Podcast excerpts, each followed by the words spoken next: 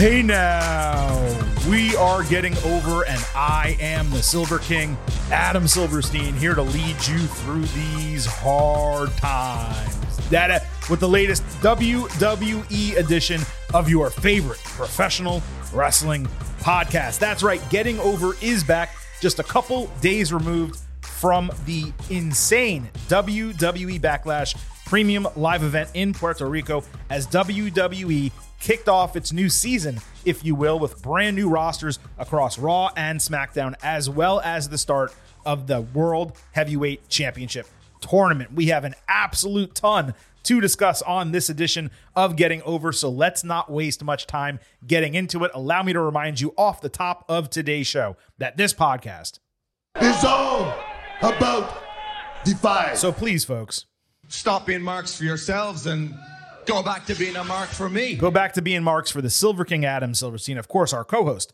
Vintage Chris Vannini, head on over to Apple Podcasts and Spotify. Leave us those five star ratings on Apple. Take a little extra time, leave a five star written review because if you do, you're going to be like Kate E.B. and get your review read live right here on the show. That review says thank you, five stars. Very simply put, thank you for leading us through these hard times. Kate E.B., you are welcome. You can also, by the way, leave comments on our episodes on Spotify. Shout out to Music Mac and Mean Street Posse. Talk about something I have not heard in a long time Mean Street Posse, among other Spotify users who have recently left comments for us. Of course, we are about more these days than just those five star ratings and reviews on Apple Podcasts and Spotify. I happen to love the number Five. And because I happen to love the number five, you can become an official Getting Overhead through buymeacoffee.com slash getting over. You get bonus shows, the fastest five minutes in professional wrestling, news posts, extremely accurate if you ask me, the Silver King, and much more, all through buymeacoffee.com slash getting over for a $5 membership per month, or you can just contribute a little bit to the show to say thank you for all the instant reaction podcasts and long WWE episodes we do every single week. And I did want to send shouts out to Eric P. Cant, Cam S, and Johnny N for becoming the newest official Getting Over Heads. Acknowledge. Acknowledge. Big acknowledgement right there. Also, do not forget to follow us on Twitter at Getting Overcast for episode drops, news highlights, and so much more. Again, on Twitter at Getting Overcast. Chris, welcome to the show. We had quite a weekend with WWE Backlash. I got to tell you, one of the more exciting instant reaction podcasts we've done, not because of necessarily the developments of the show, but talk about being in a positive mood and mindset for a late night podcast recording. I, it was I, I didn't you know usually when we do those like we have the cold beverage you know, we're tired I then have to edit the show for like an hour or you know after we finish taping I didn't care I was so enthused to do that show and it really I thought was going to set the stage for me for an exciting week of WWE to come. Were, were you blasting Chambea in the back while you were editing the pod? I was not. I'll tell you what's really interesting about that is I had definitely heard that song numerous times before but I never had actually placed it as a Bad Bunny song because I didn't know Bad Bunny at all until he started with WWE. Yeah. So I found that all really interesting. yes, good show. Uh, and they moved past it pretty quickly because there's a lot going on now. They did. And we want to move past it as well. However, as with any premium live event, when we come back to our next WWE episode, we always have a second look because what Chris and I do and I think it's to different degrees, Chris. Is it fair to say, depending on the event and depending on how much we liked, of course, what actually happened, we both rewatch sections of it, the entire thing. You've told me you've rewatched Bad Bunny's entrance how many times? Dozens of times. Dozens of times. Well, I ended up rewatching the vast majority of Backlash. And I want to go through it real quick for a second look, just because there were items that I either missed, overlooked, or even wanted to double down on. So let's go through all of that. Then we will move into the main event as we cover the World Heavyweight Championship tournament, which got started on Raw. Of course, we will talk the good, the bad, and the ugly, and we will wrap up this edition of the Getting Over Wrestling podcast with the last word. But as I said first, a second look at backlash regarding Puerto Rico and the atmosphere. If the average WWE crowd was half of what we got in Puerto Rico. Wrestling would be so much better for it in the United States. This was one of the best wrestling crowd that we've seen, one of the best wrestling crowds that we've seen, I think in decades. And beyond that, Chris, I kind of just agreed with you Saturday night when you said the drone camera was really low quality coming into the arena. I rewatched it. It wasn't. It was 1080p. What happened though was it kept going light into dark into light and it kind of affected mm-hmm. the way the picture came across on screen. And the last point I want to make about Puerto Rico and all this is the tourism marketing 100% worked on me. I've lived in South Florida yeah. bas- basically my entire life, with the exception of like when I lived in Gainesville for college. And Puerto Rico is probably, you know, by boat 10 to 12 hours away, flight two and a half hours. I am never there. And I live closer than anyone else could possibly live in the continental United States to Puerto Rico. The biggest issue is there's no direct boats from South Florida, if you can believe that, because it's basically half a day trip. So you either have to take a cruise or you have to fly over there. And I'm not a big flyer, but I will tell you, this worked on me to the point that I actively want to try to get over to Puerto Rico inside of the next year.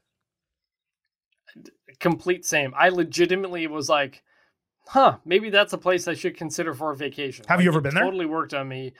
I've never been there. Oh, uh, but now I'm thinking about it. It's completely different. I am never considering going to Jeddah, Saudi Arabia uh, when, those, when those tourists. I don't even think I'm allowed in Jeddah, Rico, Saudi Arabia.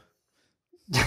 I don't think I am. Puerto Rico, uh, I want to give it. I, am going to consider it now. It worked. I'll tell you, as, as someone who has been there five or six times already in my life, it is legitimately beautiful. And they didn't just pick like the good parts of the beach, let's say, to show you it's amazing being on the beach in Puerto Rico, being in some of the resorts, even just walking around uh, some of the downtown areas uh, in San Juan. It is absolutely fantastic. And it kind of did get me going, got the juices going, as they say, to go back to Puerto Rico. And if you haven't been, if you're listening and you have the means, I would suggest you give it a consideration. Uh, Bianca Belair against Iyo Sky. Bianca got a great babyface reaction for her entrance, and there were plenty of spots when I rewatched the match that she did get cheered. She also got cheered for winning. This despite the crowd wanting Iyo to get the win. So I just wanted to confirm what we said Saturday that the crowd was not at all anti Belair. It was just super pro Iyo Sky. And Chris, you talked about Belair's braid getting messed up late in the match.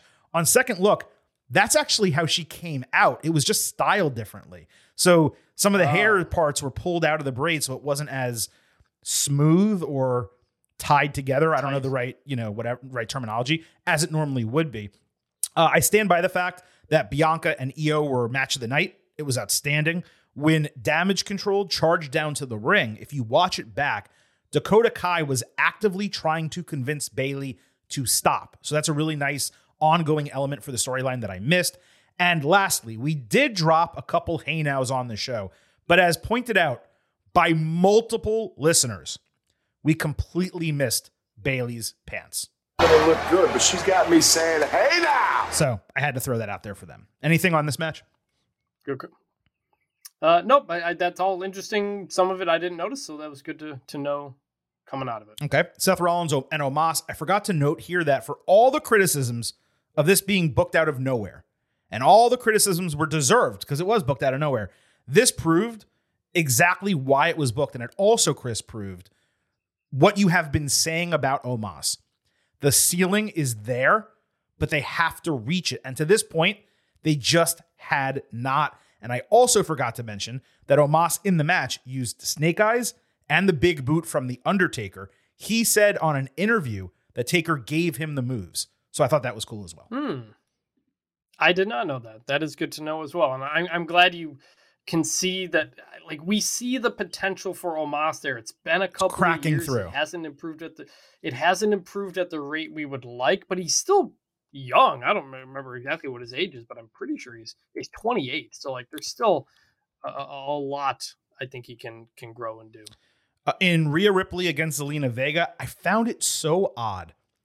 Zelina came out to the Mexican LWO logo and green and red lights as like her production elements when she was literally a walking Puerto Rican flag and they made a Puerto Rico LWO logo that was all over the show and everyone was wearing it on their t-shirts.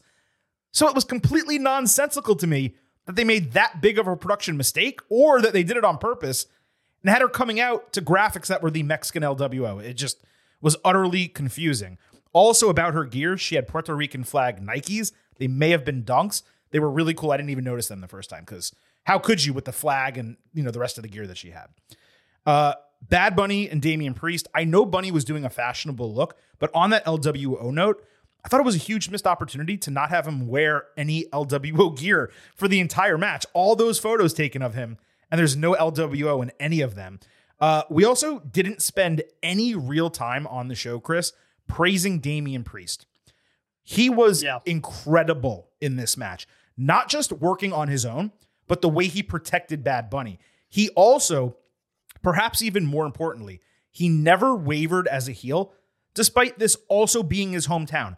Every other Puerto Rican on the show was a babyface being cheered, and he was stuck being a heel. That's an incredibly difficult position, yet he was ice cold the entire time like a true pro. I had the exact same thought. I was like, man, I, I, like Monday, I was like, man, we talked a lot about Zelina Vega and Bad Bunny being in Puerto Rico, but we like we all kind of just forgot or didn't really talk about how Damian Priest is, and that must have that was a huge moment and probably dream come true for him as well. He just kind of didn't get to kind of take it in in the same way that the others did, and he was great. You know, he, he's a guy you know for we thought could get into a kind of a heavyweight championship picture at some point before they kind of turned his character into that weird Jekyll and Hyde thing. But he is Yeah. doing a great job right now. Again, the Judgment Day has elevated basically everybody in the group, and that's exactly what you want from those things. And so, um, absolute shout out to Damian Priest who did a great job. And I also wanted to change my grade on the match 4.25 stars and an A. It was clearly excellent. Like beyond celebrity, beyond the surprise stuff. It was an excellent match. So I wanted to give them that Mm-hmm. Yeah. bump as Also- well. Go ahead. to the oh, I'm sorry, jump in. No, you're, you're right. And, and to the point of the um, Bad Bunny entrance, as I said, I saw a lot of people who aren't wrestling fans uh, talking about it. Like Shea Serrano from, I think he's at, used to be at the Ringer, was like, this is, he was like, even if you don't like wrestling, it's not hard to just get caught up in this. Like, this is real art. And it was like, it felt like a big fight feel and a concert at the same time. And there's been tens of millions of views of that entrance and it really broke through in the way that they wanted it to. It was very similar. The reaction to his entrance was very similar. And I'm forgetting, I don't know the baseball player's name because I, I mean, look, I'm a huge Yankees fan and I used to watch baseball religiously as a kid, but I've largely stopped watching baseball. I don't watch almost any regular season games. But what was it, the Mets reliever with the Timmy Trumpet song last year? Yeah, That, Edwin Edwin Diaz. This was this was my this was my uh pick, my wrestling music pick like a couple of weeks ago. Well, that's why Edwin I'm, Diaz. that's why I'm bringing it up to you.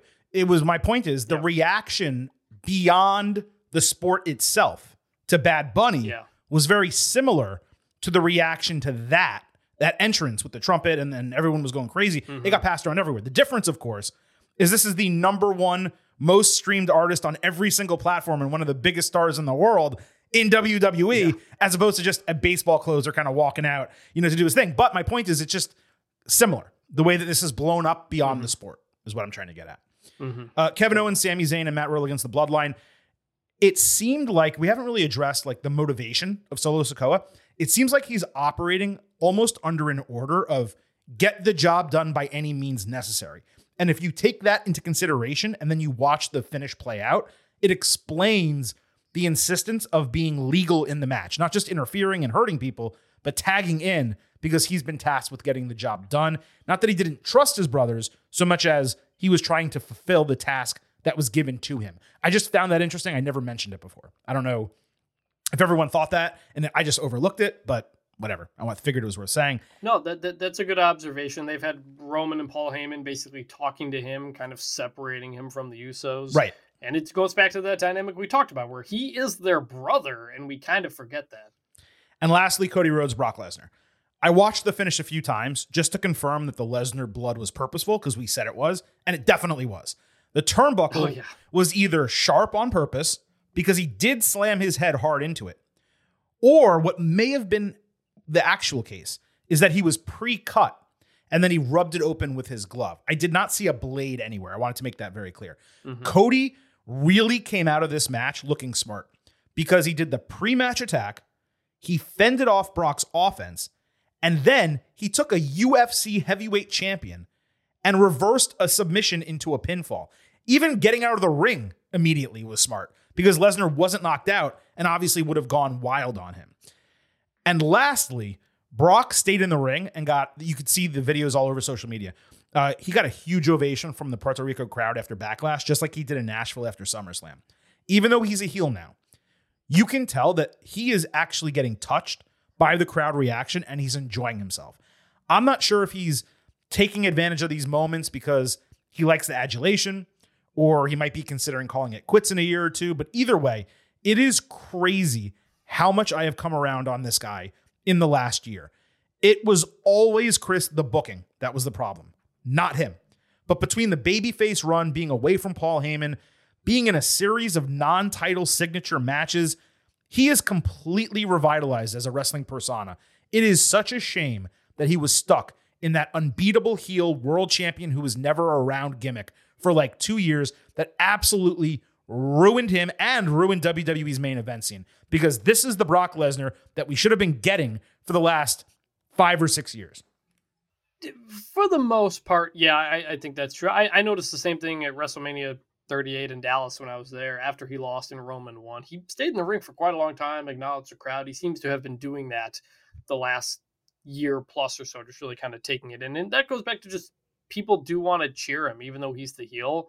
He's been just just a very good baby face with just what he's dressing, him on the mic, away from Paul Heyman. I think that's been as big as anything. Him being the one to talk, we're connecting with him as a character like we never have before, and that's a real credit to to, to the work he has uh, he has done. Even though he's losing to Roman multiple times, to Cody here, like he's not the unbeatable monster anymore, but we love him for it, and I think he can can feel that. Yeah, for sure. All right. Well, that was the second look at WWE Backlash. Let's move to the second of four segments on today's loaded WWE edition of the Getting Over Wrestling podcast. You know it, you love it. We're sliding into the main event. This is the main event. And today's main event is completely surrounding the World Heavyweight Championship tournament, which, Chris, you and I have really not gotten an opportunity to discuss at all here on the podcast.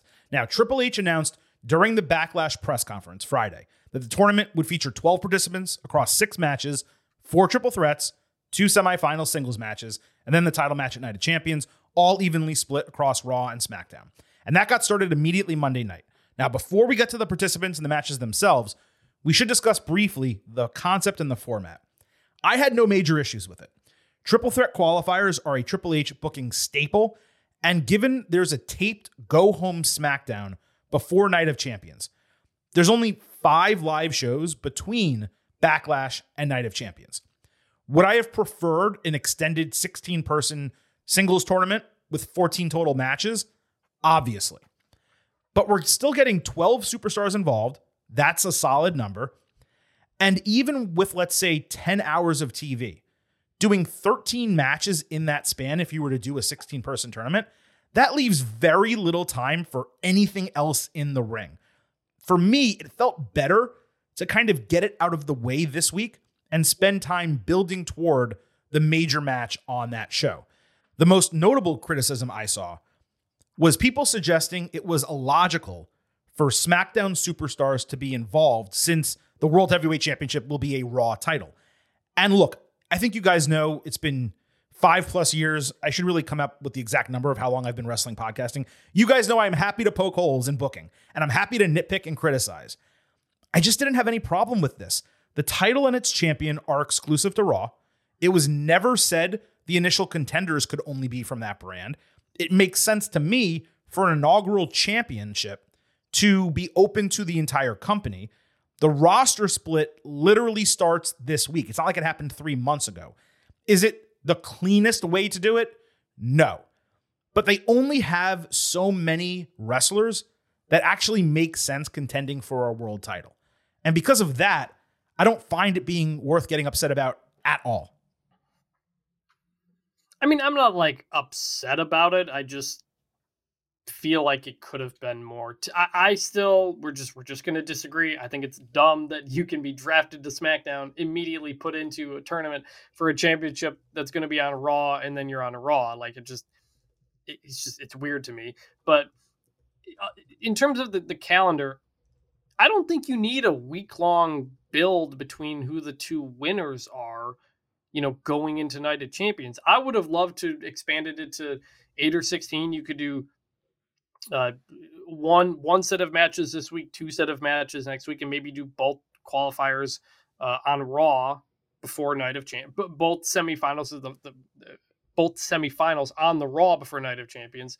Uh, if you're going to have a taped SmackDown, um, that way you you know you associate the title with Raw, and you just you get more people involved. It's it's isn't really about the tournament. The, the tournament is basically one week, and we're just we're going to have couple matches at the end. So the, the, the idea that we're going to have a big, you know, Survivor Series type tournament, King of the Ring tournament, that just it's not what it ended up being. And when they when they first announced tournament for the championship, that's what I was hoping we would get. Ultimately, it's fine. We're going to get the people at the end that, that work and it's fine. I just think it the the, the kind of inconsistency and confusion at the beginning over this title, where it was going to be, who was going to be in it, how it was going to play out for those couple of weeks. Um, just kind of took away from it a little bit. I, I, I was glad at who's in terms of who was in the tournament, who is in the tournament. Well, let's get to that. All worthy names, all worthy names. I said Cody had to be in it. He was. So I wanted to just we we, we talked about that on the reaction pod. I'm good with the people in it, so yeah. I can retract that concern. And I think what you have is a totally fair opinion to have. I don't I don't criticize anyone for saying, "Hey, you know, you said it was going to be a Raw title, and why are there SmackDown people participating?" But when you like literally just sit back and think about it, it's not the worst thing. It's not like some like, oh, the brand split is bullshit because for a world title, they're letting AJ Styles and Edge compete for it. It's like it's AJ Styles and Edge. Of course they should compete for it. So you mentioned the the people, the competitors. They announced 12 on Sunday.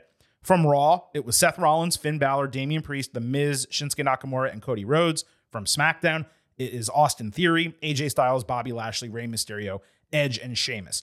So uh, what I wanted to do was look at all the challengers and look at the rosters and see like who should have been in there that wasn't, and you know who is in there that shouldn't have been. I guess.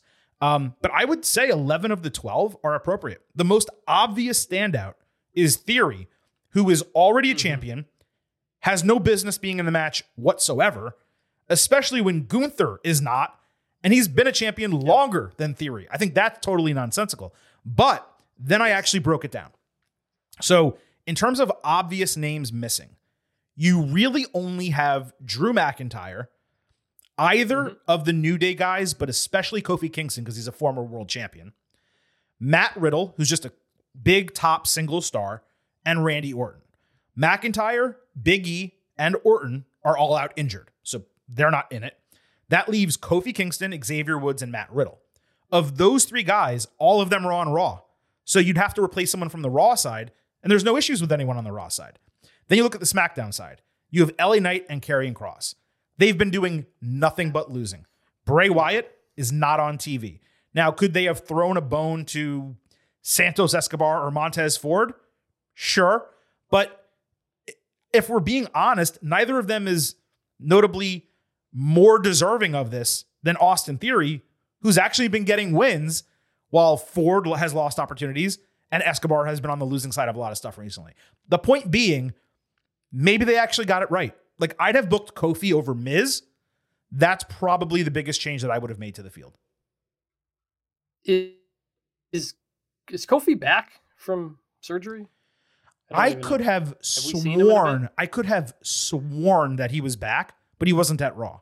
So maybe I don't know. we haven't seen him wrestle. I don't think since he went out. So, but but but but either way, like you're right. I mean, like considering the the show the, the, the title is going to be on raw i think you could have flipped guys to other shows just for the sake of the tournament. I like in the end like i don't really any complaints about who's in it and what they did i just felt like it could have been more it could have been like a tournament we think about you know for a while and instead it's like now let's just kind of fast forward to the end of it to get a new champion.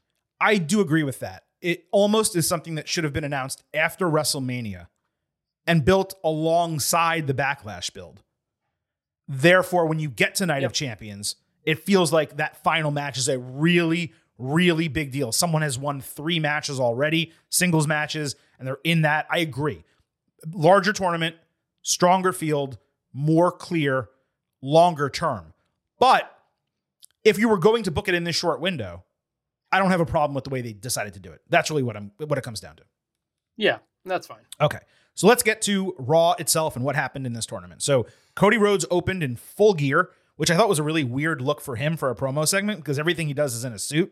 He put himself over for beating Brock Lesnar, saying Brock is in the rearview mirror and his focus is now on the World Heavyweight Championship. He strolled up to the title, which was on the stage, and announced the start of the tournament when Seth Rollins immediately entered. They did a smile and a stare down with each other on either side of the title. It was odd again to have Cody in full gear if he was not going to be in the opening match. And apparently, he was scheduled to be in the opening match, but they decided to switch the matches. That way, they could get this stare down with Seth. So I guess they told him that, and he's like, "Well, I'm not changing, so I'm just coming out in what I'm already wearing." um, at least the promo got the crowd hype. I just thought it was a little bit odd for him to be out there looking like that and not immediately wrestling.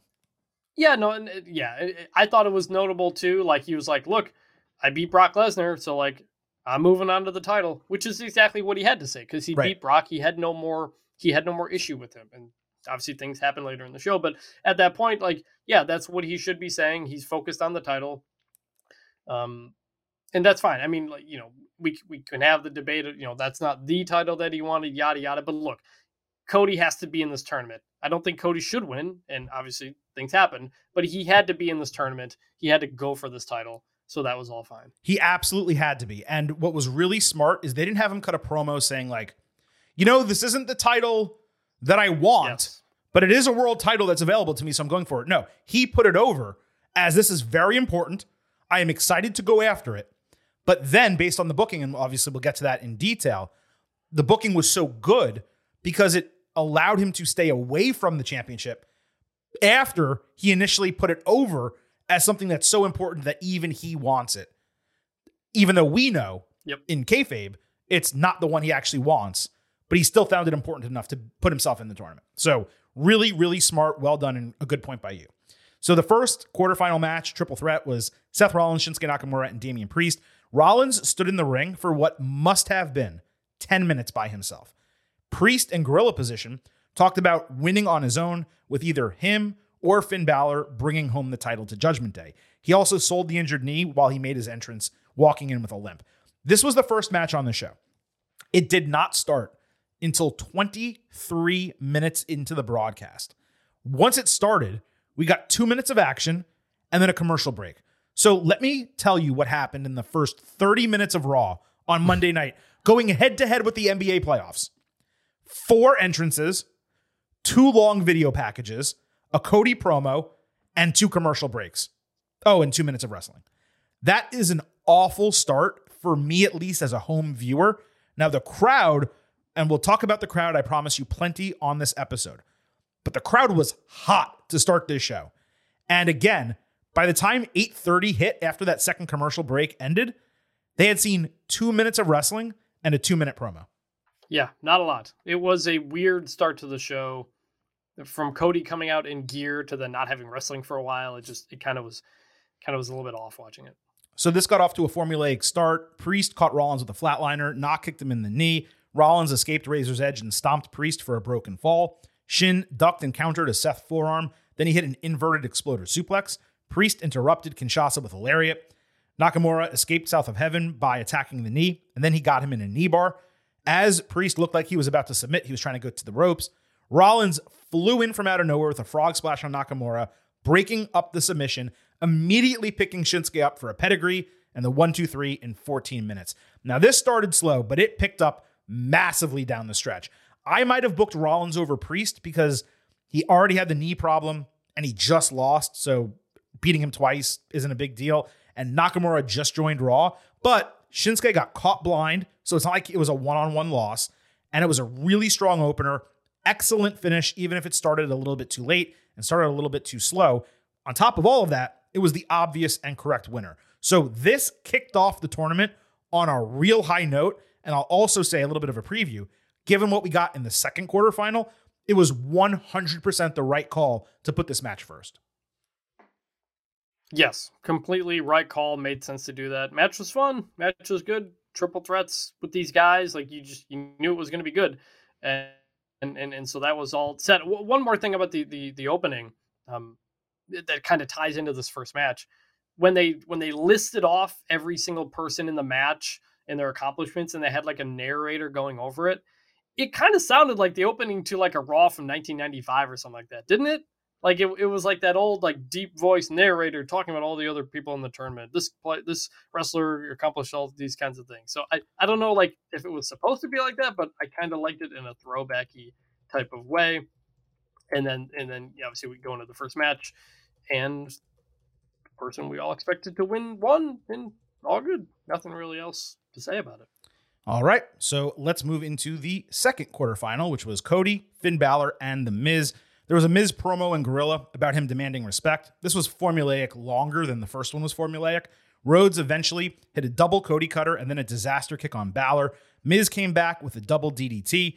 Balor caught some sling blades plus a shotgun dropkick on Cody. Rhodes dodged coup de grace, and Miz hit Balor with skull crushing finale for a broken fall. Cody hit crossroads on Balor. Miz broke the fall, so he ran back in and hit three crossroads on Miz, only to get pulled out of the ring and F5'd by Brock Lesnar at ringside. Now I'm going to get into all this Brock Lesnar stuff. I just really and and the finish of the match really quick. Cody needs to stop doing three crossroads. Okay, he did it to Roman. Hey! Re- he he read it, he did it to Roman Reigns, and when he tried to do the third one, Solo Sikoa got him, and he did three here to the Miz. Miz only needs one crossroads to get pinned in kayfabe. Okay, he does three to the Miz for no reason whatsoever and it cost him again because it gave Lesnar time to pull him out. So I want to pause. Do you agree with me on that? I'm the person who said from the beginning that three crossroads he does it way too much. He did Way it in the very much. first match with Seth when he came back, and at the, as a result, a single crossroads doesn't mean anything because Ugh. we're instantly we're always hit with the triple. I, I've said this, a But dude, it's one thing. on this podcast. It's one thing to do it at WrestleMania against Seth Rollins. It's one thing to do it at WrestleMania against Roman Reigns. It is another thing to do it against The Miz on a quarterfinal match on Raw. Right, like ha- have commentary say that or something. Say like Cody gets too excited when he does crossroads, and Absolutely. maybe he should just go for the pin or something. Because like a single crossroads doesn't finish barely anybody. We never see it, so I agree, totally agree. I'm, I'm glad you recognize that too. So freaking ridiculous. All right. So anyway, after pulling Cody outside, Lesnar revealed himself and he had a bunch of nasty stitches on his forehead and a big black eye back inside the ring. Balor flew in with coup de grace on the Miz to get the one, two, three in advance after 10 minutes. Lesnar outside F5'd Cody through the announce table, grabbed a mic, sarcastically asked Cody what he wants to talk about, screamed in the camera, and then screamed to Cody, I want to talk about me. Brock grabbed and cradled Cody's head and neck, saying that he lucked into the win at Backlash and he screamed that he wants a fight at Night of Champions. Now, when it comes to the match result in booking, as a wise man once said, I believe I had that. In this case, I had it exactly. The execution was there both in the ring and in the post match with Lesnar. And was this predictable? Yes, it was predictable. Not just because I predicted it. I'm sure plenty of you had the same thought. But as a wise man once said, another wise man, sometimes predictable things are good. This was both predictable and good from a booking standpoint. Now, I do think Lesnar in the promo got caught repeating himself. He does that frequently where he just like will forget what's next, so he just repeats what he said before. It's a minor issue. A major issue was WWE piping in boos that were so loud, so obviously fake, and so obnoxious that it actively made it difficult as a viewer to hear Lesnar speak at the start of his promo. They eventually toned it down a little bit, but no one needs or wants this bullshit. If the crowd is silent, let it be silent. It's live television. And in this case, it's a bad guy talking. They want to hear what he's going to say before they decide whether they're going to boo him or not. And us sitting at home as the viewer, the millions of people need to hear what he's going to say. And the piped in boos actively make that difficult. Now, later, Chris, I'm going to talk about WWE's awful production on Raw. This is the paradigm of everything that was wrong with it on Monday night. It actively hurt the segment. And when something intended to help actually hurts, then you really need to look at it and make a change. Now, away from that, Well, go ahead. No, go ahead. well, let me I, let me jump in on that. I, I I don't think you mentioned it, but the microphone didn't work in the arena. It, that's why that's why the camera moved up close to him. That's why Brock started repeating himself because he realized sure? this microphone isn't working. Yeah, A hundred percent. You could tell nobody could hear what he was saying in the mic because it wasn't very loud when he was talking. And so he noticed it. The mic's not working. So the camera starts getting close to him. So he starts saying into the camera so they at least have the audio. And I, I'm I don't maybe they piped in the boos because the crowd wasn't hearing. No, they piped in the boos it, or maybe they- they, they piped in the fake- boos. Maybe They- they just used a fake boos anyway. They piped him in before he I'm- even I'm started saying- speaking. Yeah. it, it, it, it dragged on and it was very very awkward because i'm almost 100% sure that the microphone was not working when he started cutting that promo and it kind of just messed up with everything Well, then someone should have handed him a new mic. They do it all the time. I mean, I know, I know it was a very intense moment, and it's difficult, like to just stop talking, get a mic. You know, when you're trying to like scream at someone, but then you stop the Right. segment and you and you do something. But the boos were piped in before he even started speaking, and they were so loud that even if the mic was working perfectly, it still was distracting. So it was just all, the production of that was atrocious. Now, away from the production, the booking, Chris, I thought was spot on. And the actual content, and more important, the delivery of Lesnar's promo, I thought was amazing. He didn't beat us over the head with it. But if you listened close enough, he gave us the reason for the initial attack. Cody sucked the air out of the main event on the road to WrestleMania, with Brock thinking it should have been him that people wanted to see and hear about, not Cody. He's like, You always want to talk about yourself, should be talking about me, because Lesnar is the one so used to dominating the division for so long in WWE until Cody came around. Obviously, he had every reason in the world for a second attack, you know, this one coming out of Backlash, mm-hmm. because he was made to look like a man and not the beast that he's purported to be. He got busted open, he got defeated, whole deal. Never seeing Lesnar hurt or injured like we did on Monday really sold this for me. I actually had to rewatch this segment to pick up all of the clear positives here because the boos distracted me so much when I watched it live. But seeing Lesnar with a black eye and like however many stitches in his forehead, screaming and actually providing reason for his anger, for me, it, it turned this into a, I thought it was a fantastic post match segment with Lesnar. And again, the only detraction was the boos. You take those out, and I'm probably praising it even more. to your point about the way brock looked you're right we've never seen him look like that we've never seen him look like he got run over by a truck before and it really made it look like cody really beat the shit out of him. It did. but he, he didn't actually. But but it looked like brock really took a beating in that match. And and, and so it did just kind of add every add to everything. Um, the booking made sense. I was curious if cody was going to win this one Mhm. then have brock cost him in the semifinal. So i wasn't i was a little surprised uh, although we figured brock would do this at some point Well, let me tell you why. Let me tell you why it had to happen this way, just really quick before you go on. I, I know why it had to happen right. i'm just saying i thought about it Go ahead. It, it had to happen because you have to have a legitimate win in your semifinal. You have to have a legitimate for win in the semifinal. Number two, you don't want Cody to get pinned. So in a triple threat, he was a non-factor into the finish. Whereas in the semifinal. Brock would have beat the shit out of him. You'd have to knock out the referee. Then you'd throw him in. Rollins beats him, and you're like, so Rollins just pinned Cody. That's how he beat. That's how he beats Cody after losing three matches to him. It just wouldn't have worked at all. Yep, yep, totally. That makes sense as well. So, uh, and- Miz worked here. Like Miz, again, former two-time Grand Slam champ, deserves to be in. Plays great as the foil. The guy take the pin. Uh, all good stuff. The, the the- the the Brock promo was weird at the end. I really think it was because the the mic was an issue and you had to turn to the camera to cover and kind of fix it from there. But overall, accomplished what it needed to. But you agree that the content of what he did and the execution of it from the passion and the anger, that was all really solid, right?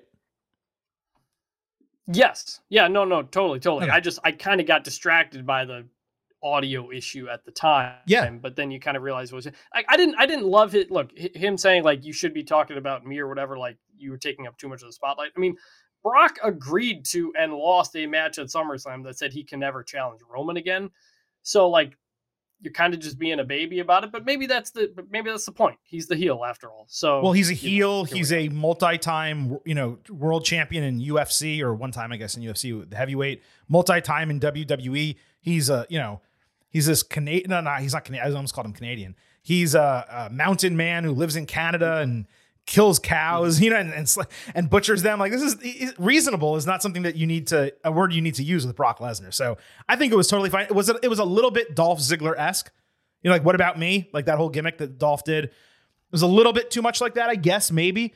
But I thought that what happened later backstage, uh, when Cody got iced down by a trainer, he was furious about being out of the tournament. He pointed out it was the second time Lesnar attacked him from behind.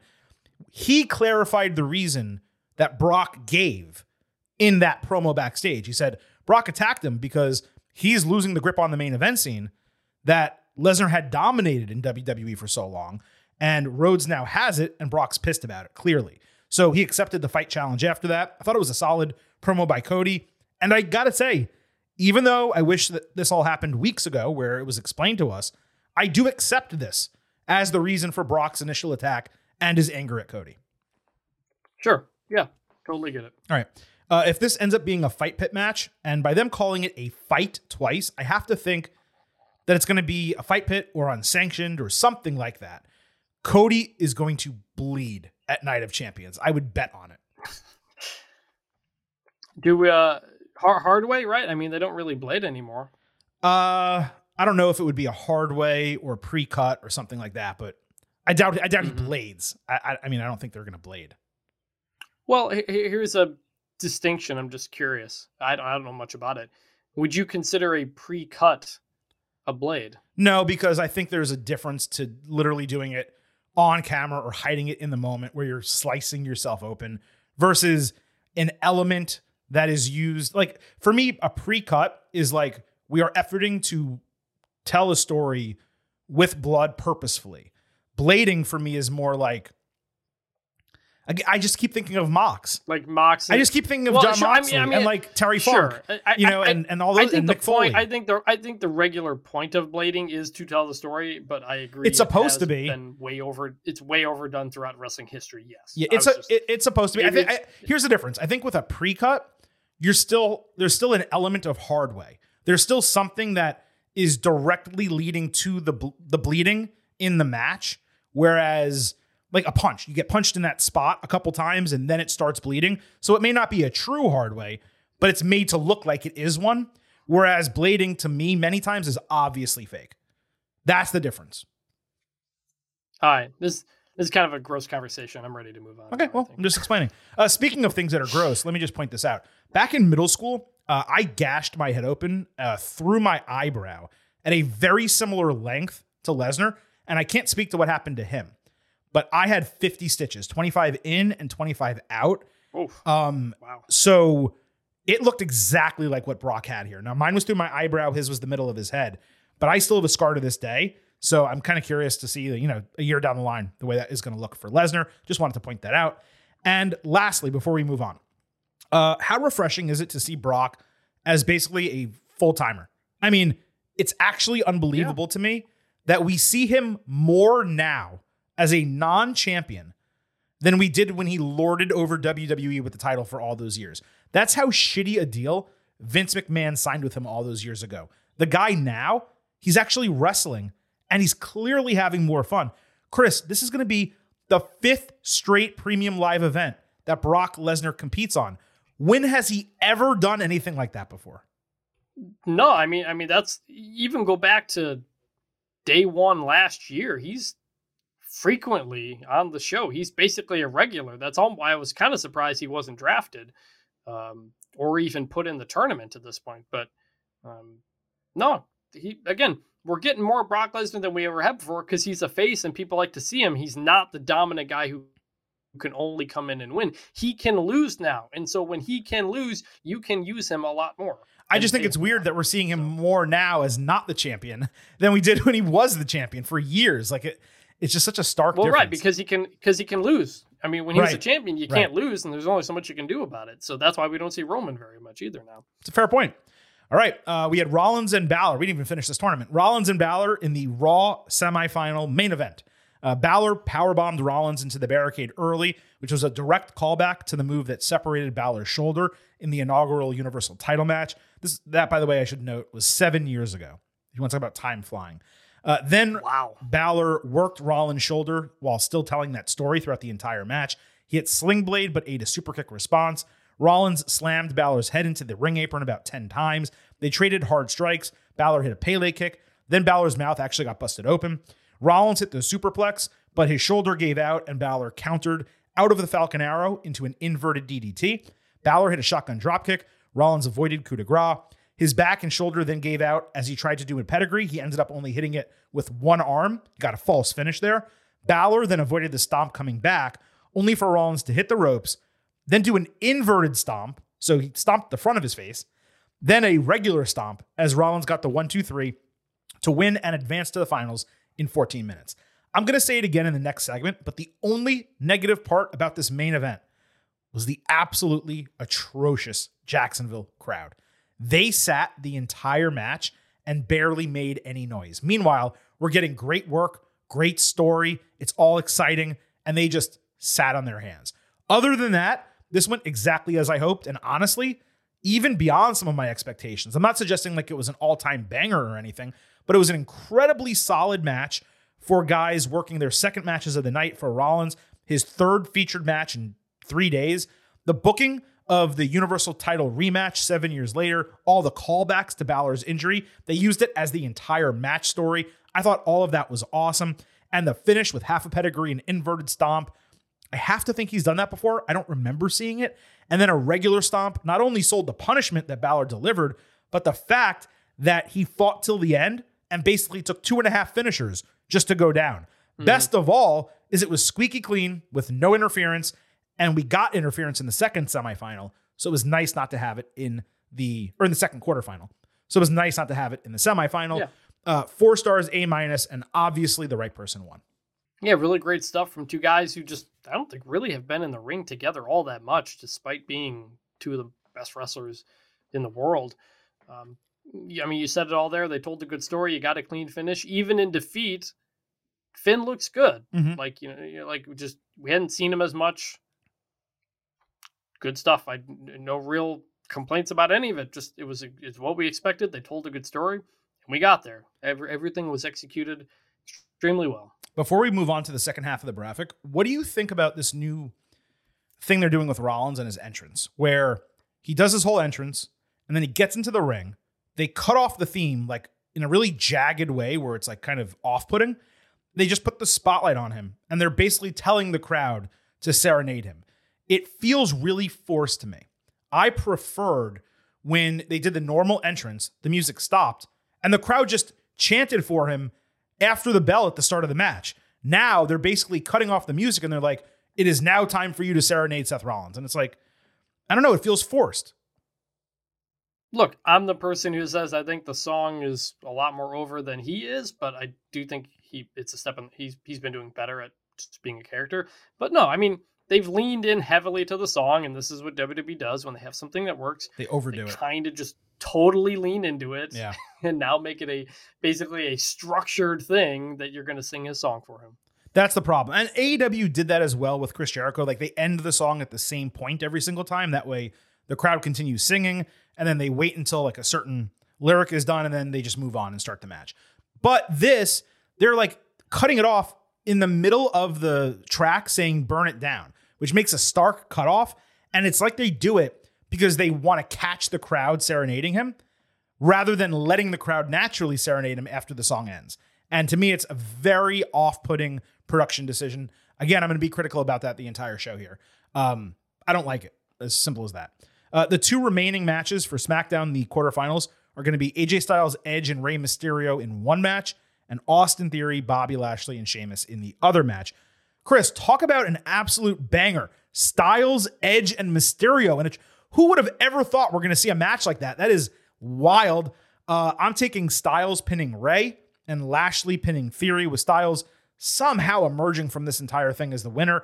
Maybe OC interference and a heel turn. I don't know. Rollins Styles Night of Champions for me is an incredible match to crown an inaugural champion. For me, it would make no sense for Lashley to go to the finals and lose a title match before he fights and presumably loses a title match to Roman Reigns. And like Cody, he can lose in the quarterfinal without getting pinned. I also just don't see Edge doing two matches in one night and then doing a third over there. He'd be the only other option I think that might work. I just don't see it. I think we're getting Rollins and Styles. For for the SmackDown matches, I, I agree. I think we're getting AJ set at the end. I think AJ probably pins Rey. Look, I didn't love AJ Edge at WrestleMania two years ago, but throwing Rey in there, I think will make it a lot of fun. For sure. This is the fun of the triple threat aspect of it. You can do a lot of different things. As for Theory, Lashley, Sheamus, I, I don't know. You said you're picking Lashley, pinning Theory?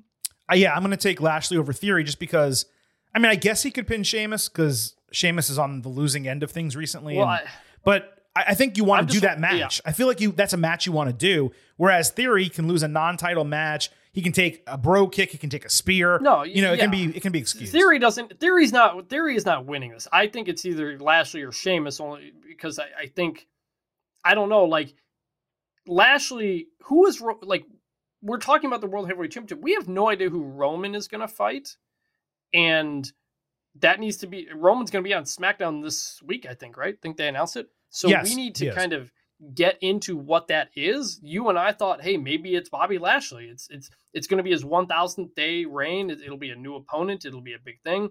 Do they do Lashley now or do they hold him for SummerSlam? If you do Lashley now, do you like Cody kind of finagle his way out of the first round match in a cheating type of way so he can move on to something else? right. As opposed to Lashley winning and then just straight up losing to AJ Styles. I, just feel like Uh, I, I, I don't. I feel like Roman Reigns and Lashley pushing it in a two week build for Night of Champions. I know that that is a huge show for WWE. It's blood money in the sand, and they want the big stars and the the big bodies, the big meaty men slapping meat. I know they want all that, but man, that's a SummerSlam match. That is not a Night of Champions match. I agree. I'm just maybe it's Sheamus. Maybe Sheamus loses this match. Maybe he gets interfered with by the Usos or something like that. And Sheamus could Sheamus also Roman? did Shane did we ever get Sheamus Roman Reigns one on one when they were feuding? I don't think we ever did. I I think I think we got it once. I'm pretty sure we got it once. Obviously, Sheamus or Roman go back to you know when Sheamus won the title over Right. Roman, cashed in, and all this stuff. But I think we got one match. Because I'm thinking that would be a like a great Money in the Bank maybe? match for Europe. Well, that's true, but we also thought Sheamus might win the IC title there. Yeah, but Gunther's on Raw. Drew McIntyre's on oh, Raw. that's true. You're right. McIntyre's on Raw as well. You're right. So it's like, well, if you're going to put Shame- Roman at Money in the Bank, who's he fighting on that show? A European makes the most sense. That would make a lot of sense. Maybe it is Sheamus versus. So Sheamus for uh, Money in the Bank. I, I don't know. Bobby this Lashley is kind of the piecing SummerSlam. together we always have to do as we Yeah. kind of guess it. I, I- I'll I'll I'll go with you. I'll say Lashley wins this match. We get AJ Lashley and AJ. I I guess wins clean. Then AJ beats Lashley. I, who knows? Maybe OC turns heel. Maybe someone comes out. Maybe Lashley has a backstage interaction no, you know what? with the I'm- Usos during er, earlier in the show. I'm- and yeah, go ahead. Yeah, I, am changing. I, I think Lashley wins, beats AJ Styles. We get Lashley versus Rollins, which we did like a year ago. I want to say or something. I mean, Lashley Rollins would be a huge win for Rollins, like to really establish that Mhm. title. So that's the positive. The negative, though, is again, I mentioned this is what I mentioned earlier. If you're going to have Lashley challenge Roman for the WWE Universal Championship, you don't really want him losing a title match before he has another one and loses that. So that's why I'm not picking him to go. All you're the way. right. Yeah, I just we have we also haven't seen AJ Styles do much of anything for a while. He just got maybe back, this is yeah. the start. Maybe this is the start of him coming back, but he's just been totally out of mind for a while. He has, but we'll see how this transpires on Friday. There's a lot of different ways that they can go, as clear clearly based on what we're talking about. Mhm. I mean, we're completely discounting Rey Mysterio here, and I mean for good reason, probably because he's been involved in something where he's lost and won. It's gone back and forth. But Rey Mysterio is Rey Mysterio. I mean, what about Seth Rollins, Rey Mysterio at, at night? That's a huge match. That'd be incredible. So there's a lot of good options they have based on the SmackDown people. I think we can pretty much agree. The only one that makes zero sense is Austin Theory, and the other one that doesn't make much sense is Sheamus. But the other four, honestly, any of those would be a great match at Night of Champions. Chris, with all of that out of the way, we still have half the show left. Let's move into our third segment. You know it, you love it. It is the good, the bad, and the ugly. And I'm sorry, Miss Rosie Perez, I call a spade a spade. It just is what it is. But you can't give credit to anything dude says. Same dude to give you ice and you own some. Sure, it's time to wake up the dead. You sound a little naive in them articles that I read.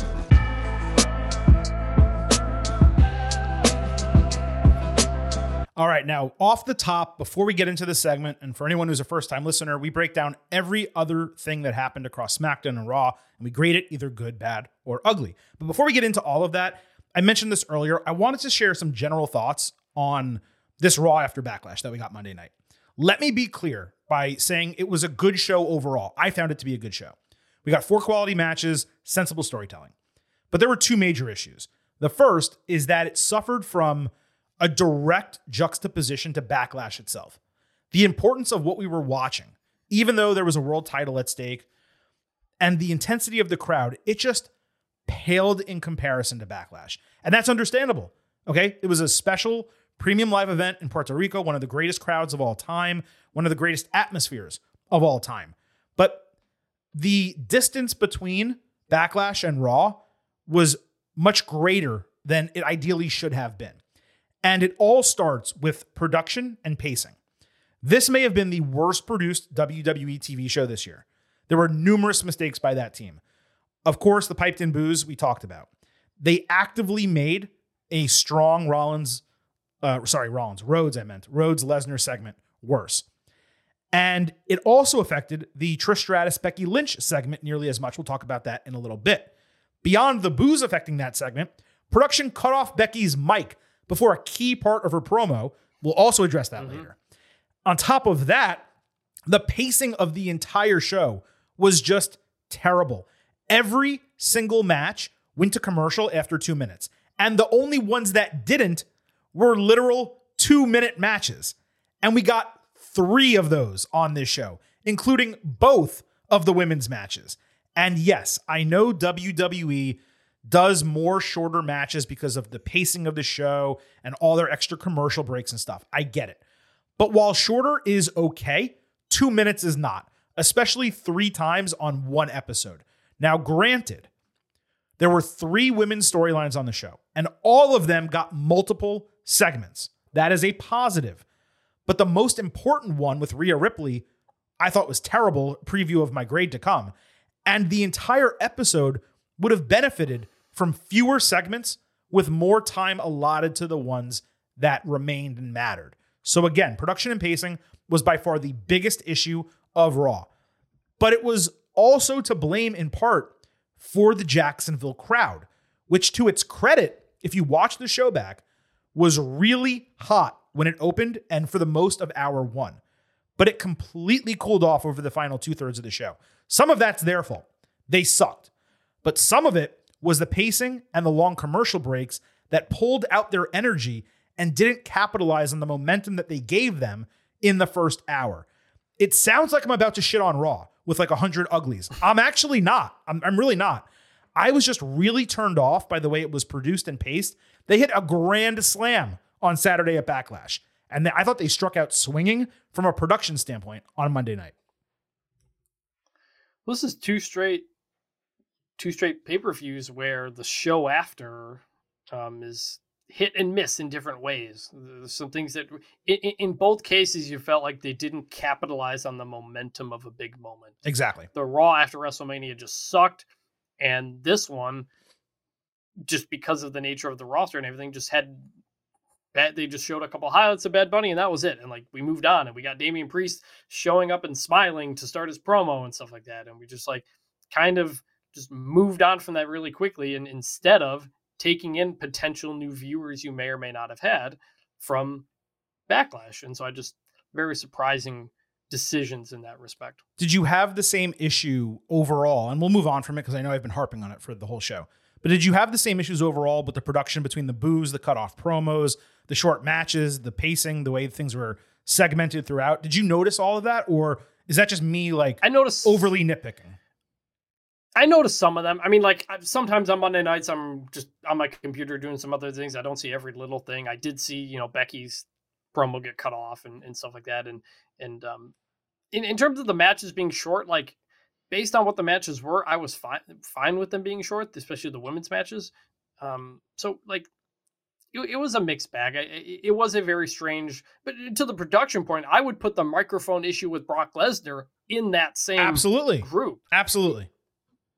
And w- arguably arguably bigger than any other one. So yeah, it was there were there were major major production issues that took away from a lot of what they wanted to be the key moments. And just in general, to clarify, because we're going to talk about it a lot here, I don't have a problem with short matches. I have a problem with two minute matches when we get three of them. If you want to give me a four minute, a six minute, an eight minute, I'm not going to complain generally. But three two minute matches in one episode, it's too much for me. So let's get into it segment by segment the good, the bad, and the ugly for SmackDown and Raw. On Raw, Rhea Ripley fought Dana Brooke in a non title match. Dana got a taped promo about getting a chance to show her potential. I feel like every time we see her on TV, which is once every six months, she cuts the exact same promo. Brooke got a couple moves in. Ripley hit a strange version of the Riptide at first. Then she put Dana in the prism trap that Corey Graves called the prism prism lock twice uh, for the submission in two minutes. After a very short pause, Ripley attacked Brooke again, basically repeating the finish. She had a second Riptide, this time a perfect one, and then went back to the prism trap until Natalya slowly strutted down in heels to save her, I guess, and stare Ripley down. Dominic Mysterio whispered something in Rhea's ear, and they left. Later backstage, Ripley said she welcomes the pressure of running a division. So let's just get this straight. They follow up Ripley's first title defense in a big time heel moment over a local fan favorite in Puerto Rico with a two minute squash, a feud with Natalya, and a grand total of 10 words out of her mouth in an interrupted promo. And they don't address at all the fact that she's still holding a blue SmackDown Women's Championship that they called the SmackDown Women's Championship, by the way, while working as a permanent member on Raw. The only reason this is not ugly is that I didn't find it anything that insulting about the match itself. Okay, like Dana Brooke getting squashed is totally fine. Natalya coming out was such a womp womp, like such a dud, but it's clearly a throwaway quick title feud for Night of Champions. They don't want to waste a real challenger because even though the women's division is nicely sized on Raw, it's only so big and legitimate title challengers as of right now. So this was not an ugly Chris, but it was close. And don't get it twisted, it was most certainly bad. Yeah, it was it was certainly a bad. My first thought when Natalya walked out was, "Oh, Natalya for the Saudi show." That's just kind of what we do. I think she's had multiple matches there. This will be her third or fourth, I believe. Yeah, I was just like, "Oh, Saudi show's coming up, so Natalya's going to get the match." That's kind of what we do. Sigh. We're not Mm-hmm. going to get any more story. We're not going to get an explanation on the color of her belt. All right. But that's the thing. I it's like it a- a you don't have like Ripley couldn't have come out and said, you know, after the match or before the match, I beat that pipsqueak in her, you know, home. I don't. want- I was gonna say home country, but her, her hometown, and I showed you how dominant I can be.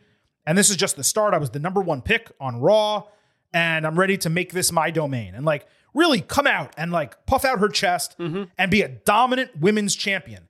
And then Dana Brooke comes out, she gets her ass squashed. Natalya comes out, she actually gets to look up to her because um, they, I mean, look at her, you know, face to face because they're similarly sized, similarly built, and you say, oh, maybe there is a challenger for her. That's all it takes. Instead, she's just out there kind of walking around, beating her. I just thought it was a really poor way to present Rhea Ripley after a great presentation, not just at WrestleMania, but at Backlash as well. they they haven't figured out how to present her outside of just being wrestling. with Dominic or winning or wrestling matches. Yeah. Like her by herself cutting a great promo. They just they still haven't quite figured that out yet.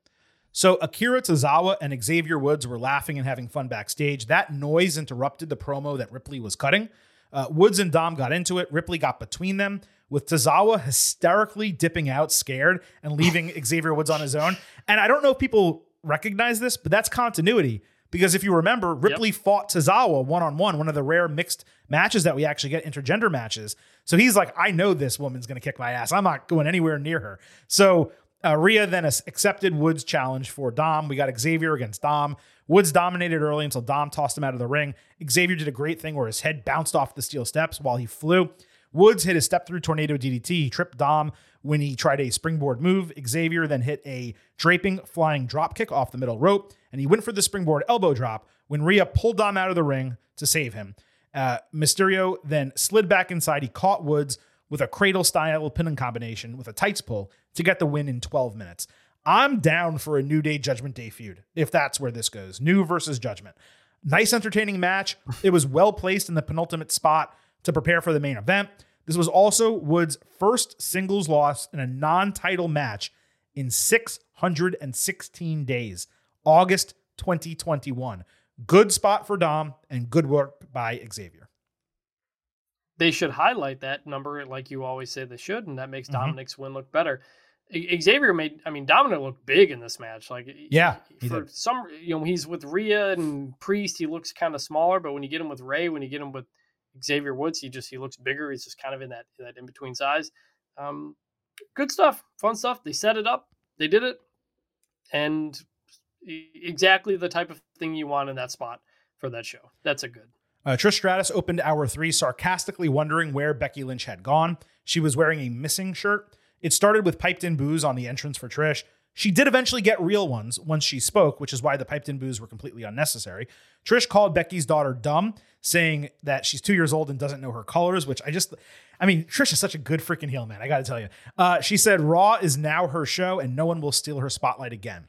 So the man's music, of course, hit immediately, only for Trish to laugh at the fans for being dumb and gullible, thinking she came out. Fans chanted for Becky. Trish talked even more shit, only for the music to hit a second time. This time, Lynch appeared directly behind Stratus, who paused and did one of those, she's behind me, isn't she? type of like looks. She turns around, she gets popped, and then she ate a Exploder. Lynch grabbed the mic, saying, The man has come around to kick your ass. And as I noted earlier, she was clearly ready to say more and I think make a challenge, most likely. But production cut her mic off with her theme. So credit to Becky and WWE because if you visit our Twitter account at Getting Overcast or you just look at her Instagram account, Becky's, they played into it immediately with a social media video of Lynch during Raw walking up to a production guy and physically attacking him. She gave him like a forearm, like right under his neck. And it was a really nice touch given the obvious fuck up. And it was great, I thought, that they did it live during the show to like her being angry. She went out, did it, versus like backstage, she found the guy and you know it was like a a late fix. This was more of an improv. I thought it was great. I know some might think that Trisha's promo was slow and meandering. I loved it. Stratus doesn't miss on the mic. The fake out was well executed. Her acting was on point when they hit the music the second time. Becky had a slightly different look with less makeup than usual, and it definitely seems like she's getting back to basics from a character standpoint. Again, the only negative was the absolute shit production, the piped in boos and the cutoff promo. But other than that, this was good. My thought on the cutoff promo was like, oh, they're short on time. They got to get to commercial, so they just do it. So I, I didn't, I didn't see the video afterward of her of them making up for that, but good for them. I'm glad they did that then because it was on TV and it's it's a good way to cover. Um, the the Trish thing, I don't know, man. Like we've done two of these now, where Trish is alone in the ring doing a promo. You've loved them, and I just don't. It's Okay. been completely bore- boring. It feels like she's just trying to remember everything she has to say. There's not a lot of confidence behind what she's saying. It's extremely sarcastic, as WWE often does with its with its women's promos, and the crowd just was silent for a while. She did pick it up at the end, did get the crowd booing, so like it ultimately worked. But I was just like, I don't believe she believes what she's saying. And look, she hasn't done very much of this in a long time. It, it, it's fine. I'm just I'm very surprised they went back to it, back to all right, Trish, cut an entire like five minute promo or whatever in the ring by yourself. Mhm. That's a lot to put on anybody. And you know, she got through it. It was fine. Ultimately worked. So I, I give it a light, light good. But I just it didn't like it didn't it did nothing for me until Becky showed up. I was like, all right, Becky's here now. Now now shit's going down. Um, so I'm not yeah, gonna I'm not gonna disagree with, on this on the Trish stuff. I'm not gonna disagree with you because that's a perfectly legitimate, obviously, and fine opinion. And there's plenty of people who felt the exact same way about it. The only thing I'm gonna point out is you cannot judge it by the crowd response because the crowd was dog shit. The last time she did it, she got a way better crowd response than she did this time. Uh, You I- think it was the same? I, don't- know that you were going to say think that. She did. I think she did. Okay, well, whatever. right, I don't know. It's fine. We're allowed to disagree, but I'm just telling you my perspective on Yeah. it. Uh, Shinsuke Nakamura fought Karrion Kross on SmackDown. Uh, there was a strong promo from Kross here asking Nakamura how much his honor is really worth to him. Shinsuke later responded with a simple, come on. Uh, their entrances were both straight up awesome visually in Puerto Rico.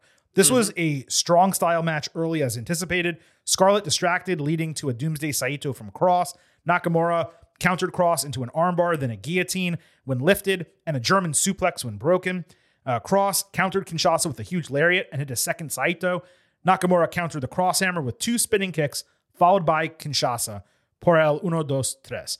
This was one of Kross's best matches in WWE, like NXT included, and almost definitely his best on the main roster. Shinsuke looked completely refreshed and revitalized. He looked great on Raw as well. Tremendous momentum building spot for Nakamura. Uh, Kross was perfectly positioned to take an L because he hasn't been winning recently. He showed out here, though, Kross did. I am more optimistic about his future than I have been since that initial return attack on Drew McIntyre. I thought this was not just good, but very good. Yeah, no, this is very good. And it's the kind of match I was like, if this was like on AEW or just like on the indies, like everybody would be talking about this matchup. Instead, it's just kind of there on a show, and this is kind of the nature of WWE sometimes. Uh, but but this very much over delivered. It, it- you know it, it- made sense in what they're doing, and Kross looked good, and he's the one they're kind of going forward with. Nakamura since coming back is kind of not doing much, but it seems been pretty clear for a while they haven't had big plans for him in quite some time. And now there's this Miz stuff going on, which we can get into. Well, yeah, he came back on SmackDown because they wanted a, a big return pop, but then they moved him over to Raw. Mhm. So this is what they need to do more of. They did a three week storyline with a really good match at the end, and then they ended it. Mhm. That does not happen enough in wrestling. It happened here, and it was better, all better for it. The storyline was good, the match was good, and Nakamura and Kross, even Kross and a loss, both came out better on the other side. Uh, Nakamura on Raw, as you teased, uh, after the triple threat loss, he was seething to himself. Miz berated him for not having his back and vice versa, uh, as he suggested last week. Miz continued to suggest they team up, with Nakamura seeming to agree, saying Miz and Shinsuke next week should fight one on one, which was obviously the opposite of what Miz wanted. Now, I've been waiting for WWE to allow Shinsuke to truly speak for himself for years. And you are now getting to see how entertaining and just simple letting a guy speak on his own can be. It was so refreshing just to see him enjoy himself. The Miz feud, obviously, Nakamura is going to win it. It's a good way to get him kind of back in the swing of things. It's an easy good. So like I watched the two of them together and I was like, I want Miz and Nakamura to team up now because Miz is always better when he's with somebody. And Nakamura is usually pretty good when he's with somebody like Boogs and has somebody to play off of and stuff like that. And if you know, if if if, if Nakamura is not going to be in a world title picture, like he just put them together. You don't have to call them fully like Miz K Nakamura, but like there's certainly something there. And maybe they fight each other and become teammates afterward or something. I don't know. But I was like way more excited for that possibility than I am the two of them fighting each other. So maybe Miz will will it into existence, but I like the two of them kind of playing off of each other backstage there, and I think you can do a lot with that. Well, that's that's the great thing about Miz. He can work with anybody, and and not that Nakamura Mhm. is anybody, but if you want to kind of get him back into the swing of things, then using Miz as the person to kind of juxtapose him with or, or play him off, uh, it's great and it's working really well. Uh, over on SmackDown, the Street Profits fought Imperium. There was a smart blind tag at the bell by Imperium, which you never see in tag team wrestling. Literally at the bell, they tagged in. It was really cool. Uh, it was a nice just touch showing their ring knowledge. The Profits made quick work hitting their signatures with a Montez Ford frog splash, getting El Uno Dos Tres. I just couldn't get over giving this a bad grade. The match lasted three minutes. They weren't fighting maximum male models. This is Imperium. They got squashed like they were jobbers. I know the crowd crowd popped for it. They liked the Profits. It was a featured spot. It was Puerto Rico. I understand why they did it, but I hated it. It was bad. Yeah, I honestly kind of forgot that this happened, which just goes to show that uh, yeah, no, that should not be happening with Imperium. Not, I- know they're kind of moving over or whatever, but uh, that was kind of a waste of time. Yeah, bad. So then we kind of got the opposite on Monday night. Imperium was walking and talking shit backstage at Raw, saying Gunther would be back next week. They just kept repeating that. They interrupted Kevin Owens and Sami Zayn, who were having a conversation, to tell them the same thing. Sami twice told them, hey, we're talking right now. Just give us five minutes. And they kept persisting. He had a great line. He's like, You guys are still going to be Imperium in five minutes. Just hold on, okay?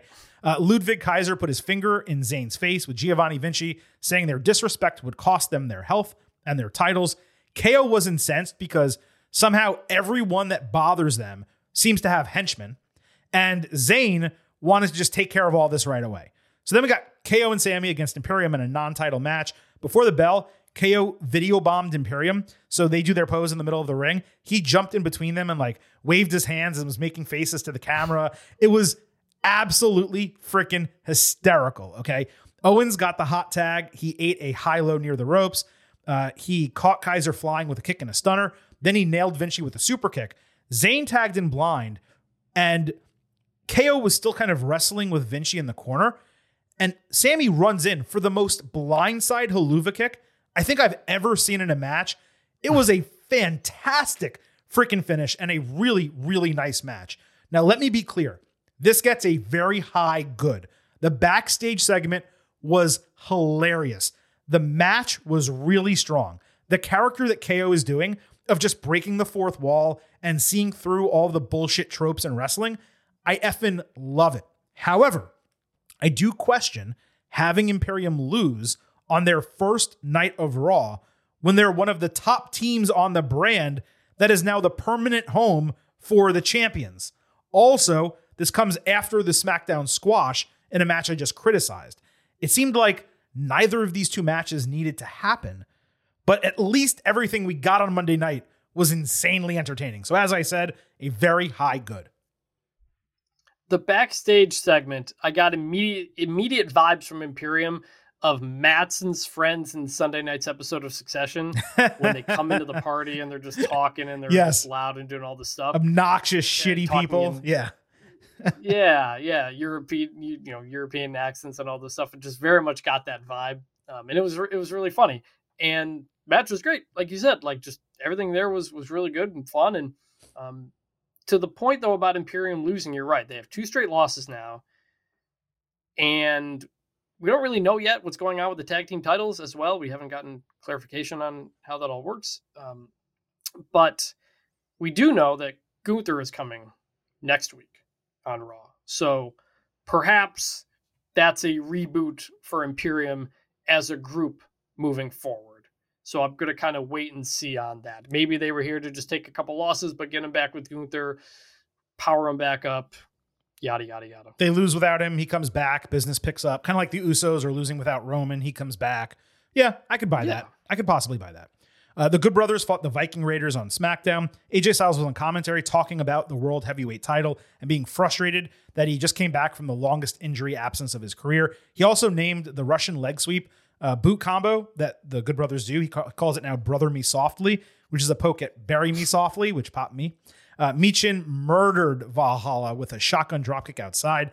The Good Brothers hit Magic Killer por el uno dos tres. It was a good return match for the OC, which is clearly, I think, going to be a significant part of SmackDown. The crowd was amazing for this match, and it was better than the match even deserved, but the match was still very good. So, solid segment. Yeah, crowd very much into it. So it's good to see them back and kind of fully doing stuff again. Been a while. Viking Raiders, I don't know. You know, they they were pushed for a little bit. Now they're not. Mm-hmm. You know, no real consequences to any of this stuff, but it was fun. So I give it a like good. Otis fought Mustafa Ali on Raw. Chad Gable and Maxxine Dupri were with Otis. And by the way, uh, Samantha Irvin now being on Raw is a revelation because she now gets to do Maxxine and she gets to do all these other announcements. She was awesome on Monday night, so shout out to her. Ali was called a free agent, but they didn't really give any further explanation about it. Otis crushed him with a lariat and a corner splash. At that point, Gable and Maxxine jumped on the apron and kept giving him opposite instructions. He kept going back and forth. It was a big comedy type of routine. Confused, uh, he eventually decided to run, and Ali dodged him. He flew into the post. Then Ali immediately came back with a 450 for the 1 2 3 in two minutes. Now, I have no problem with the booking given the story they are telling. But again, can we really not just get a six minute match so Ali can actually look good and so Otis can look good so he can bump for Otis before he lucks out with the win? On top of that, Chris, this is a low card story that has been stretched way, way, way too long without any development. And yes, the Jacksonville crowd was shit, but I do feel like fans in totality have lost a lot of interest because this hasn't progressed. And the maximum male models themselves, which are very entertaining, haven't been part of it in weeks. So this was a bad for me. Yeah, that was confusing. I was like, "Are is Maxxine Dupri just with the academy now?" Like, it, it, it kind of very much felt like in kind of an AEW thing where like you hint at something happening and then just don't do it for Yes. like two months. Good point. And so I, I don't know. Like I'm still enjoying it. The match length, look, I didn't expect much out of this. The whole point was everything that was happening outside of it and the, those dynamics. Like I was perfectly fine with that. I give it a bad just because it just kind of wasn't much of anything. And I think there is a story to tell about Maxxine pulling Otis away from Chad Gable and all this stuff. They're just not really doing that anymore. They're kind of all together. I I don't know. Well, that's the thing. They were arguing over him, but it's like there wasn't enough match to sink your teeth into the action. There wasn't enough storyline to sink your teeth into the story. They didn't, you know, Otis didn't walk away from both of them or shove her aside or shove him aside and go with the other one. Nothing happened. It was just like the same thing over and over. Some Chris, Yeah, like- including the WWE Universal Champion, might call that like missionary position. It's the same thing over and over and over. It's like missionary position every single night. I actually love the second half of that drop, but we never get to play it. I'll do it next time. Anyway, what were you saying? Yeah, I would love to have like the models here kind of nudging Chad Gable out of the picture Yes. while Otis gets kind of taken away by Dupri or something like that. Like bring the models back. There's a lot you can do with them. Um, tell the story where we feel bad for Chad Gable. Exactly, right. We should be feeling sympathetic for Gable that he's losing his best friend. They're rooting for him and he starts succeeding without him. There's so many things that they can do, but they're not doing any of it. It's just the same thing every week. So it's really frustrating. Uh, Cameron Grimes made his main roster debut backstage on SmackDown with Adam Pearce. Baron Corbin interrupted their conversation, insulting him as being Mr. Irrelevant in the draft, which, for anyone who doesn't watch the NFL draft, the last pick is called Mr. Irrelevant. Grimes snapped back that Corbin went undrafted. Corbin tried to put that over like being a free agent as a good thing, which Pearce scoffed at before setting Grimes' first match on the main roster next week against Corbin. This was a good little segment playing into the draft storyline. It did put a spotlight on the stupidity of the free agent designation, but other than that, I thought it was a mm-hmm. logical setup for a match next week. Yeah, I'm just I was kind of indifferent about the whole thing. I was like, man, Cameron Grimes is coming back. Guy, what's his gimmick gonna be? We don't know. It took a while for him to find a gimmick, and now he's with Baron Corbin, the guy who can never quite find a gimmick that works. So I'm worried they're gonna kind of drag each other down in that sense. Uh, but it was fine. I think they they can do a better job of explaining who all these people are. They kind of did it with Zoey Stark in, Mhm. in a better way, I think. But a lot of these new people, or some of them at least, are just kind of showing up and not doing much. And that was one of them. Yeah, you have to remember, you know, SmackDown's getting 2.4 million viewers. Raw is getting, you know, 2 million around that most weeks. NXT gets 500, 600,000. There's, you know, two thirds or more of your audience don't know who these people are. You need to introduce them. Now, maybe we'll get that next week. We'll get a vignette ahead of Grimes' first match. Very possible. I should note Grimes mm-hmm. looked and sounded a bit different here. He seemed more buff. He also notably trimmed his beard down to just stubble. He had his hair up. He spoke with much less of a southern twang. So it's really going to be interesting to see the way he's presented on Friday, to your point. Uh, Chelsea Green and Sonya Deville were backstage at Raw, lying to people to get them to sign a petition for a women's tag team title rematch. They bumped into all of the way, sans Austin Theory, of course, he's on SmackDown. Uh, Dexter Lumis gave thumbs down to signing it. Gargano pointed out that the family was back together and then said, quote, he's coming back soon and it's going to be great. Candice was really unsure about that. I presume Gargano was talking about Tommaso Ciampa, who of course is his former teammate in DIY and NXT and his best friend. He's never been in the way, but that could be a way to kind of get them back together. Liv Morgan and Raquel Rodriguez later were happy to sign the petition, promising to beat Damage Control Friday and then beat Chelsea and Sonya on Monday. The heels laughed because they said the entire reason they made the petition was because they wanted to fight Damage Control. They assumed they would win. Now, it is really sad the crowd didn't pop more for the way when they appeared on screen, but the faction has been gone for like two years and it's never been mentioned on the main roster before. So it probably made me and some of you happier than most. I loved the second segment also with Liv and Raquel. I liked it even more than the first one. Chelsea and Sonya are absolutely, Chris, crushing this gimmick. They are hysterical. It's working. You know, a rematch of a match they didn't deserve in the first place is stupid, but they're chicken shit heels. I thought this was very good. Sonya and Chelsea are just they're the star of every segment that they're in. That was great. Uh, the way I don't I know of them, I don't really know much about them in terms of what they've done.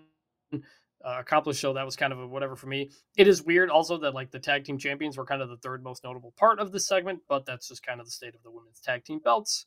I, I don't know if we're grading this or not, but I, I, guess I'll give it a good. Yeah, I gave it a good. I, I think it's great. And anyone who wants mm-hmm. me, and if you want me next week, you can send in uh, a last word or a question. I am happy to explain the way to anyone who didn't watch NXT because I'm going to tell you right now, it is one of the greatest unsung factions in WWE the last 20 years. It is it hysterical. It's fun. It's good. The wrestling was good with them.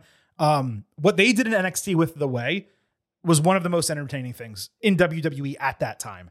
And I'm happy to talk about it as much as anyone wants me to, but I'm not going to do it without it needs being to, asked. It needs to be sung. It, it's unsung. Somebody has to sing it. I'll Maybe sing it. Maybe I'll sing it next week or next time we have time on the show. Uh, Zoey Stark backstage said she's amazing and a complete wrestler. She saw Nikki Cross like making strange hand gestures, saying she'll easily succeed on Raw because it's filled with weirdos like Nikki. So Stark challenged Cross wanted to play, so she accepted. I've seen a lot of Zoey's NXT promos. This was better than nearly every single one that she's ever done in the rest of her WWE career. So credit to her on that.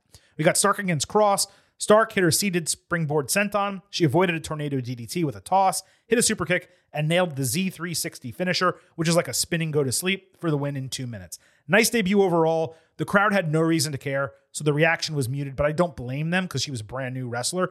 This was also the third two minute match on the show, which again is just ridiculous. If you're putting a match on TV, and you want Stark to look good, then you have to give it enough time for the fans to eventually care. Stark's a good wrestler. Nikki's a good wrestler. Let them freaking wrestle. They didn't let them wrestle. That's the entire gimmick of Zoey Stark. It was good because it was a debut win and I liked the promo, but it could have been way better if she just got more time.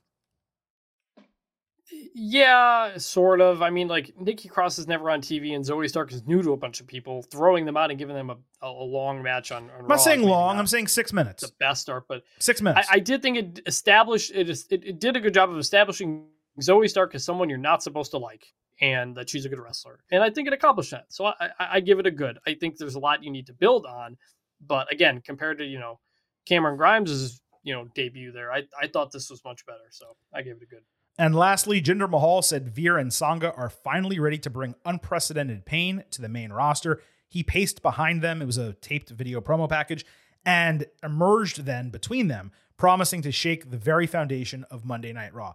I gotta say, I like all three of these guys. I don't have high hopes for them on the main roster. The whole deal has just never really worked. But all that said, there was absolutely nothing wrong with this. They came across as intimidating. Jinder's promo was good. This presentation was solid, so I'm giving it a provisional good. I give this a really big good. I haven't seen them a ton in NXT other than just kind of seeing a little bit of them together, and I love the idea behind it. It it felt very AOP essentially, just two big guys, you know, as a tag team, and you throw Jinder, who's a big guy in there as well. I you know I liked Jinder even when he was champion. Like I thought it kind of worked, even though I know a lot of people didn't. So I I don't know where these guys go, but I, I love the look I love the potential, and I'm hoping that on the main roster, there's a lot more they can do with them, and I'm excited for that. I like Jinder much more in this role with them than I do him being the featured guy, and I think it might sure, actually yeah. work. Like my hopes are actually up for this, and for all three of those guys who seem like good dudes. It just nothing that they've ever tried with them has really worked that well. Sangha in NXT, for those who don't know, he was doing a babyface gimmick for a while as a single, and it was working great. And then they brought Veer back, they teamed them up, then they brought Jinder to kind of manage them. And the specialness of what we got with Sangha kind of faded away. So I, know I'm anticipating it. And like I said, provisional good. I'm glad you liked it as well, and I wasn't alone. High hopes for them, but again, low expectations.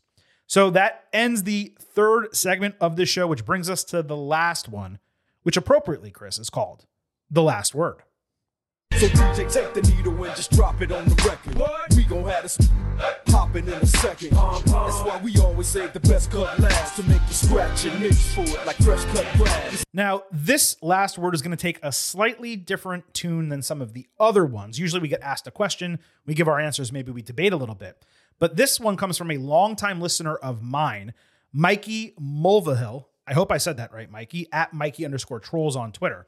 He said, This is a follow up to shut the F up and let me talk. And this is a reference back to the first podcast I was ever on in this corner. He said, Thinking back to the best debate and seemingly realist anger of those days, it's time for the Silver King to take a victory lap. Let me clarify, I am not bringing this topic up because he wants me to take a victory lap because I don't even know if he's right. So I'm just, I th- found it to be an interesting topic. But he said the debate at the time was Kenny Omega versus Seth Rollins. Who is the best in the world?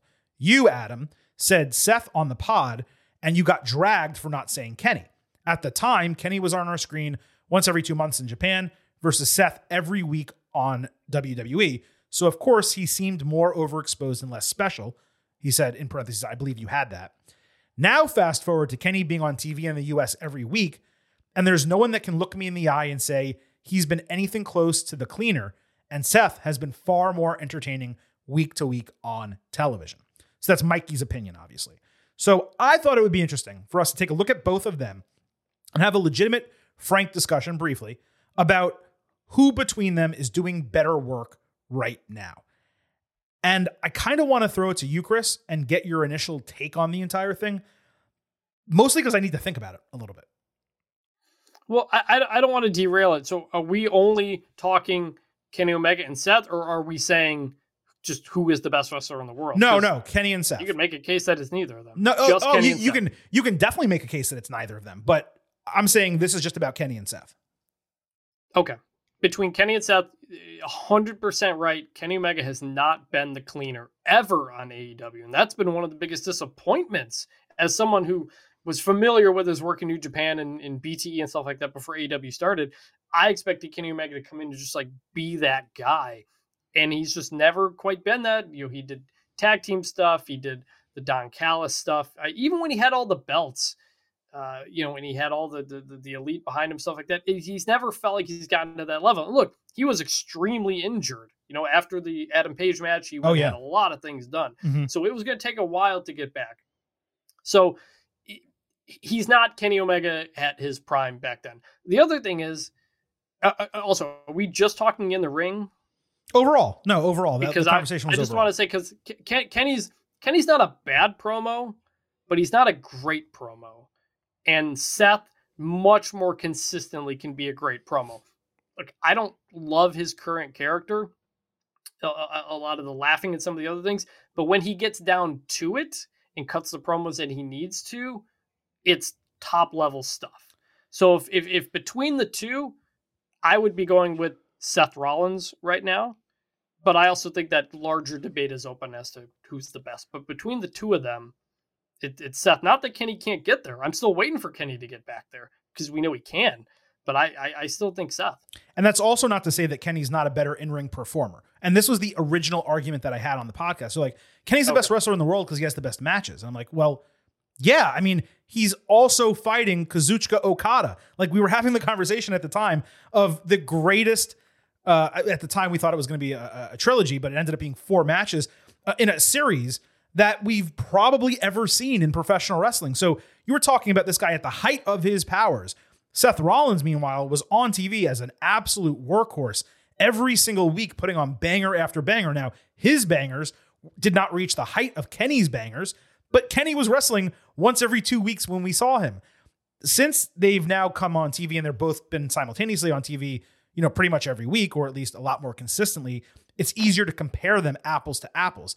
I still think that Kenny's highs, the Vikingo match, the Bryan Danielson match, he- uh, the Adam Page match, the tag team match that he had with Page against the Elite, his highs are still higher than Seth Rollins' highs in the ring. But wrestling to me is not just about what happens in the ring. Rollins is a superior storyteller to Omega. And again, like you said, it's not to say that Kenny can't cut a promo. He's actually a very good promo. And he gets when he gets the opportunity to speak and be it and do it himself, he can really shine. I think we saw it in the Jon Moxley feud was the last time, not this one, but the prior one where like Kenny was cutting some of those taped promos and it was really intense and you just Yeah. believed every single thing that he said. But Rollins is such a amazing storyteller on a week to week basis. You can give him the mic and say this is your topic and he just goes unprompted. And and there's something special about that. Both of them are nowhere near where they were the last time that I had that debate. They were both younger, healthier. Um, you know, both have had. I, th- I think Rollins has had a surgery since then. Kenny has had multiple surgeries since then. So you can't really have the same conversation now that we had then.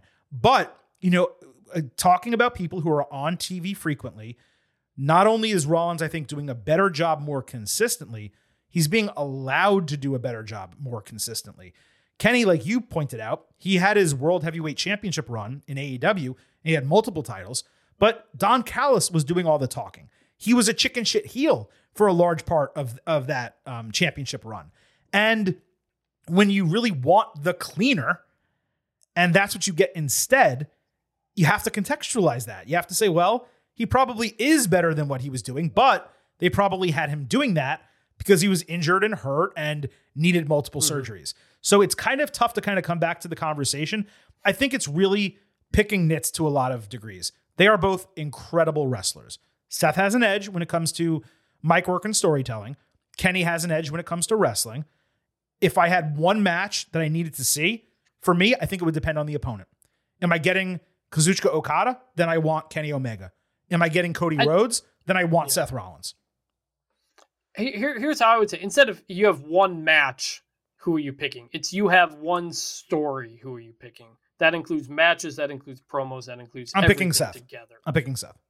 I, I think I would too. I, I I think I think I would pick Roman Reigns over both of them for the full story, not in a single Hmm. match. Those guys are better wrestlers, bell to bell. But I think I- I think the total package of Roman when he's on, you know, when it's a big thing, we saw it with the Cody stuff. He really has developed into what everybody wanted him to be for a long time.